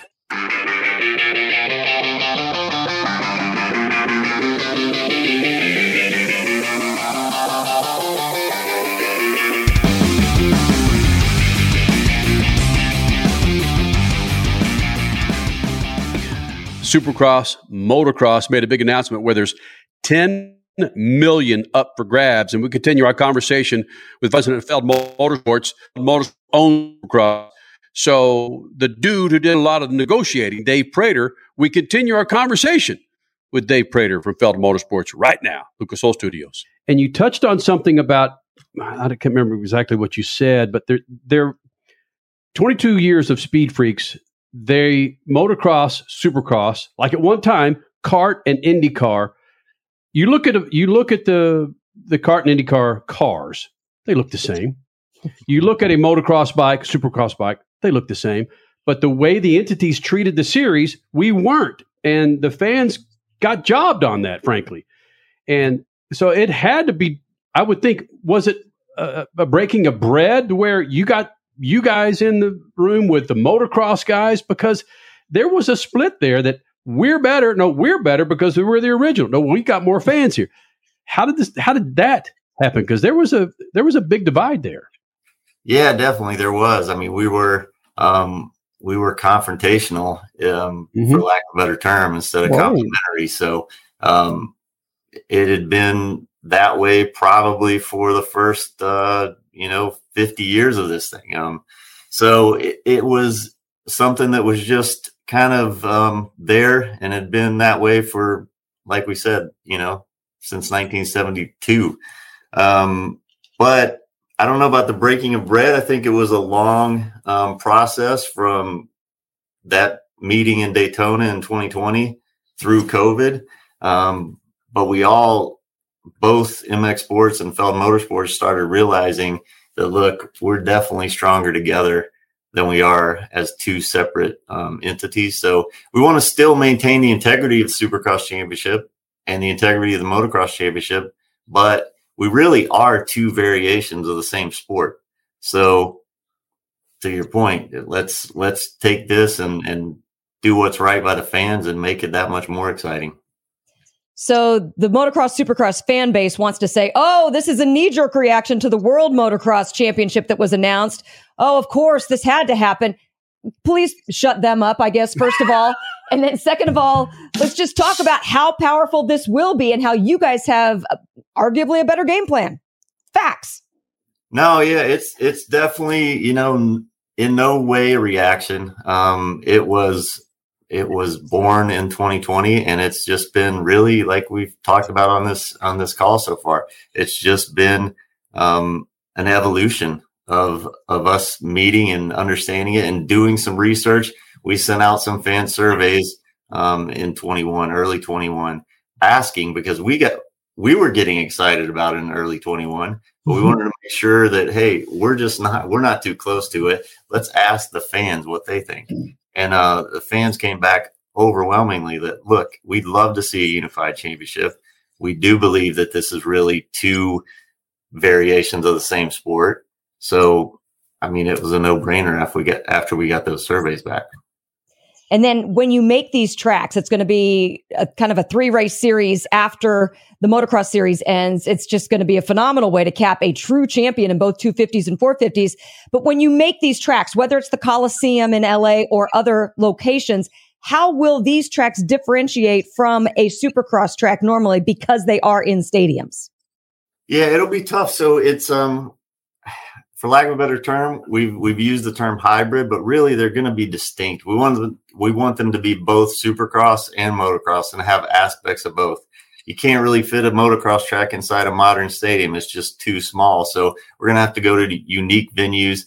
LA Coliseum is probably one of the modern stadiums. I say modern, but one of the stadiums that still exists that they will it will fit in because it's got a larger floor. We can go up into the peristyle that's traditionally been done. But um, so that's cool, and we're excited about that. But we're really looking at you know super speedways or just unique sporting venues or just venues in general that you wouldn't think supercross or motocross are going to go to. But we're definitely looking at those and uh, creating unique tracks. We're working with the OEMs, working with the riders to make sure that those tracks, um, you know, are acceptable and do represent both sports in an equal way. Okay, hold on just a second. So the little supercross teaser at Indianapolis Motor Speedway that was happening with some four wheel mobiles as well, was that a foreshadowing? You never know, Crash. There's a lot of foreshadowing going on. Um, I think all the possibilities. We we don't want to limit any possibilities, so we're we're open to any and all ideas right now. Wow. Uh, Dave Prater is the vice president of Feld Motorsports, specializing in supercross, putting together this massive uh, series. Only three events they're starting with, melding together uh, Lucas Oil Motocross Series and the Monster Energy Supercross Series. I introduced you, Dave. There it is. Thanks, man. I appreciate it. now, let's. Uh, I'm going to ask you a delicate question here. All right. It- It comes from it comes from a serious place. I've been involved in motorsports a long time, and the Sports Car Club of America used to be the place where they would go to um, sanction mall racing. They had a pro division, and that pro division just didn't meet the needs of pro racers. It was specializing in amateur racing, Sports Car Club of America, SCCA. And Now you're going to put the sanctioning body behind this. It sounds like it's going to be with uh, AMA and the AMA Pro Racing, even though the organization uh, specializes in amateur motorcycle riders. Is that going to be a problem? The SCCA couldn't do it. I don't know if the AMA can do it because you're bringing together a $10 million series that's going to have a lot of tentacles that are going throughout the uh, uh, motocross uh, motorcycle industry. Yeah, no, it's definitely a challenge. Um, and you bring up a good point, but AMA sanctioned Supercross, AMA Pro sanctions motocross. So the other thing that's been, you know, benefit to to this collaboration is the fact that both those organizations, um, while they sound the same, they are two individual organizations, have also been involved. So they're working together. We want to make this as good as it can be for everyone involved. So AMA, AMA Pro are both working together in order to come up with a plan where these two playoff races and the world championship round can be sanctioned and operated and officiated um, as efficiently as and fairly as possible. So um, AMA, AMA Pro, and all the OEMs, along with MX Sports and Feld Motorsports, um, we've created a steering committee for that, along with multiple other you know issues that are going to come up during this process. So had our first meeting two weeks ago, and uh, we plan on having another one here shortly. That sounds like a lot of people in the same room.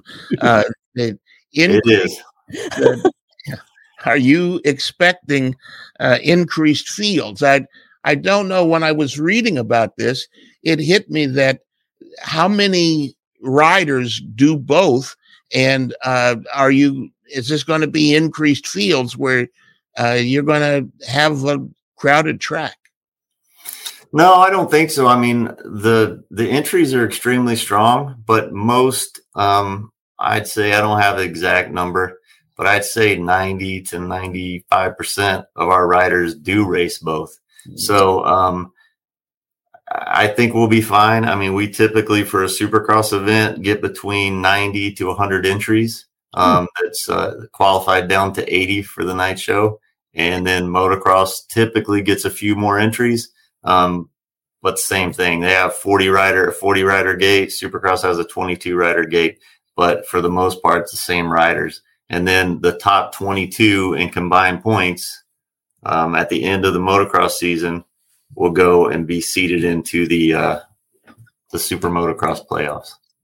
Wow. So it sounds like maybe Dave Prater, Vice President of Feld Motorsports, it sounds like with this much money at stake, you're going to have some people from overseas more than normally come to supercross or motocross uh, because the, the, money brings people and the TV will bring people. Uh, it, do you expect a lot of uh, international field, more international field? Yeah, well, I mean, we already have a strong international presence, and we have for for many many years. Supercross and AMA Pro Motocross have always, um, you know, attracted international talent, and we continue to do so. But you're right. I think anytime you raise the the level and raise the um, the stakes in anything, you're going to get more attention. So I definitely think we're going to attract even more international riders um, by going uh, and partnering together. Dave, let me ask you one more. I'm sure in these meetings that you're having with all of your partners, you're going to have some broadcasters in there. I would assume that this $10 million is coming up from a lot of their pockets. So they're going to be able to rattle the cage a little bit and say, hey, what, uh, let's make it look like this. Yeah, I think anytime, especially in modern sports, I mean, media rights are, are driving a lot of it. So, um, yeah, whichever media partner we land with, um, we'll definitely take their feedback. And that's really no different than what's been going on the last several years. Um, so yeah, I think anytime, anytime, uh, you get to this type of level in anything, you're going to have, uh, folks that are spending real money that, that want to say in, in what's going on. You're going to be taking the top 22 riders in both series, Dave Prater, Vice no, President. No, no, the combined. Com- combined points. No, yes. Uh, hold on a second. Top 22 riders in motocross, top 22 riders in supercross. Hold on, Crasher. Hold on. Let me finish this. Let me finish this. And whatever it is, you're going to nail it down to the, the, the top 22 riders. Okay. Okay, Crasher, whatever. The top 22 riders. My point is, how do you get to those top 22 riders to join? Is it basically what's going to be the backus that you use to get these 22 riders?